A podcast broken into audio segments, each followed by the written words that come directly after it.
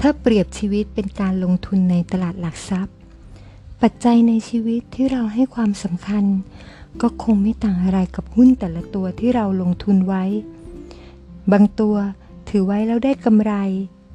บางตัวขาดทุนบักโกรก แต่ก็ยังอยากจะถือไว้ เพราะยังเชื่ออยู่ลึกๆว่า วันหนึ่งมันน่าจะกลับมาทำกำไรให้อย่างงาม แต่สุดท้าย ก็เหมือนในท้ายหนังสือชี้ชวนการลงทุนที่บอกไว้ว่า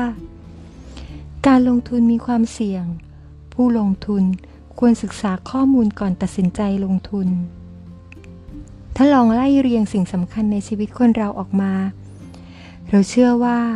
น่าจะไม่พ้นเรื่องหลักๆ หรือหุ้นเด่นๆ ดังนี้ ครอบครัว พ่อแม่ หน้าที่การงาน เพื่อนฝูง การศึกษา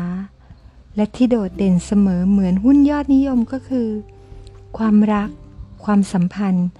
อันเป็นหุ้นบังคับที่ทุกคนต้องมีเลยก็ว่าได้ แต่จะได้กำไรหรือขาดทุน เรายังไม่พูดถึงตอนนี้ อย่างไรก็ตาม ทั้งหมดที่พูดไปล้วนเป็นหุ้นที่ชีวิตเราต้องถือไว้ ครอบครัวและพ่อแม่ ถือว่าเป็นหุ้นที่เราทุกคนมีติดตัวมาตั้งแต่เกิด จัดว่าเป็นหุ้นประเดิมพอร์ต ส่วนหุ้นตัวอื่นๆ คือหุ้นที่เราได้มาภายหลัง ซึ่งหุ้นที่ชีวิตเราถือไว้เหล่านี้เป็นหุ้นพิเศษ คือไม่มีการขายทำกำไร มีแต่จะซื้อเพิ่มเมื่อมันมีคุณค่า แต่ขณะเดียวกัน ก็ต้องเทขายทันที เมื่อมันทำท่าจะลดค่า ยกตัวอย่างเช่นเราคงไม่ทิ้งหุ้นหน้าที่การงานอันเป็นที่รัก ในขณะที่มันกำลังสร้างความก้าวหน้าให้เรามากขึ้นทุกวัน แต่เราจะยิ่งต้องพยายามลงทุนกับหุ้นตัวนั้นให้มากขึ้นอีก เพื่อเก็บเกี่ยวผลกำไรอย่างต่อเนื่อง แต่ในทางกลับกัน ความสัมพันธ์กับเพื่อนฝูง บางคนที่ยิ่งคบนานวัน ก็ยิ่งทำให้ชีวิตดิ่งเหว มีแต่ปัญหามากกว่าปัญญา แล้วไปไปมามา ก็ไม่มีกระทั่งปัญญา จะคิดว่าไม่ควรไปสูงสิงด้วย หุ้นแบบนี้ยิ่งขายทิ้งเร็วเท่าไหร่ยิ่งดี เพราะยิ่งถือไว้จะยิ่งขาดทุน ที่สำคัญขายทิ้งไปเมื่อไหร่ พอร์ตเราก็จะได้ว่าง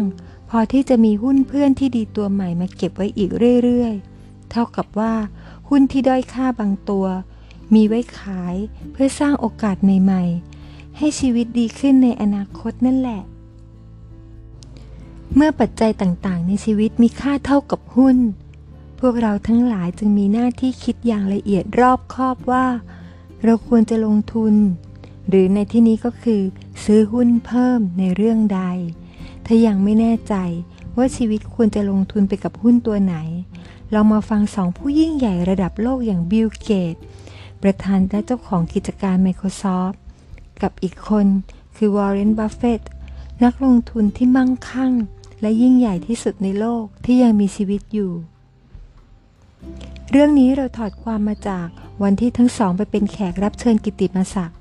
ที่มหาวิทยาลัยโคลัมเบียในนิวยอร์กเมื่อปีที่แล้ว และได้เปิด session ให้นักศึกษาที่นั่นเข้าไปนั่งฟังทั้งสองพูด และตอบคำถามสดๆ มีอยู่คำถามหนึ่งที่น่าคิดและน่าสนใจ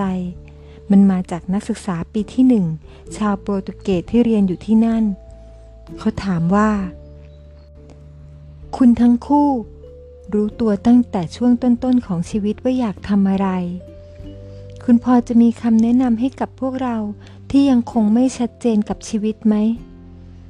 คำถามนี้สำหรับเราแล้ว มันเป็นคำถามที่พุ่งตรงไปที่เรื่องเกี่ยวกับปรัชญาในการใช้ชีวิตเลยทีเดียว เมื่อได้ฟังคำถามนี้จบ บิลเกตส์ตอบว่าสำหรับเขาแล้ว เขาแนะนำได้เพียงว่า จงค้นหาว่า อะไรคือสิ่งที่ทำให้คุณหลงใหล และทำได้ดี ซึ่งมันอาจต้องใช้เวลานานนับปีถึงจะเจอ แต่ถ้าเจอแล้ว จงกระโจนเข้าไปหามัน แล้วลงมือทำเพราะสุดท้าย การที่เขาทำในสิ่งที่ตัวเองหลงใหล อย่างการเขียนซอฟต์แวร์ แม้ตอนแรกจะไม่รู้ว่ามันจะเป็นอาชีพได้ แต่สุดท้ายมันก็ทำให้เขาเป็นเขาในทุกวันนี้ ส่วนคำตอบของวอร์เรนบัฟเฟตต์น่ะเหรอ อันดับแรกจงแต่งงานกับคนที่ใช่ ผมพูดจริงๆนะ เพราะนี่คือสิ่งที่จะสร้างความแตกต่างให้กับชีวิตได้อย่างมากมาย มันจะเปลี่ยนแรงบันดาลใจที่คุณเคยมีเลยทีเดียว นอกเหนือจากนั้น คือทำในสิ่งที่คุณควรจะทำเสมือนว่าคุณเป็นตัวผม นั่นคือ คิดว่าเงินไม่มีความหมาย บัฟเฟต์ขยายความว่า นั่นหมายถึงว่า จะทำงานอะไรก็แล้วแต่ จงทำเพราะคุณอยากทำและทำเพราะชื่นชมในตัวเจ้านาย หรือองค์กรที่คุณทำงานด้วย เพราะตอนที่เขาทำงานใหม่ ๆ ไม่เคยสนเลยว่า เขาจะได้เงินเท่าไหร่ เขาสนแต่ว่าต้องทำงานกับคนที่เขาศรัทธาและชื่นชม อย่างเบนจามินเกรแฮม อาจารย์ของเขาเท่านั้น เพราะผมรู้ตัวว่า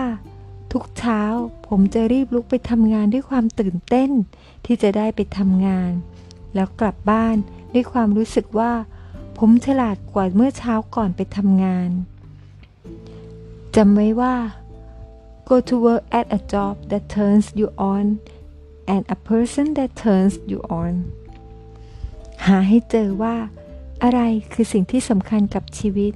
และทุ่มเท ลงทุนไปกับมัน โดยอย่าให้หุ้นหลอกได้ว่า มันแค่เหมือนจะสำคัญ แต่จริงๆแล้วไม่ได้จำเป็น ที่สำคัญ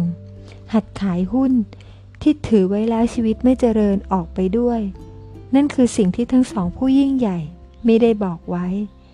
แต่ผู้ไม่ค่อยยิ่งใหญ่อย่างตัวเรา คอยบอกกับตัวเองบ่อยขึ้นทุกวัน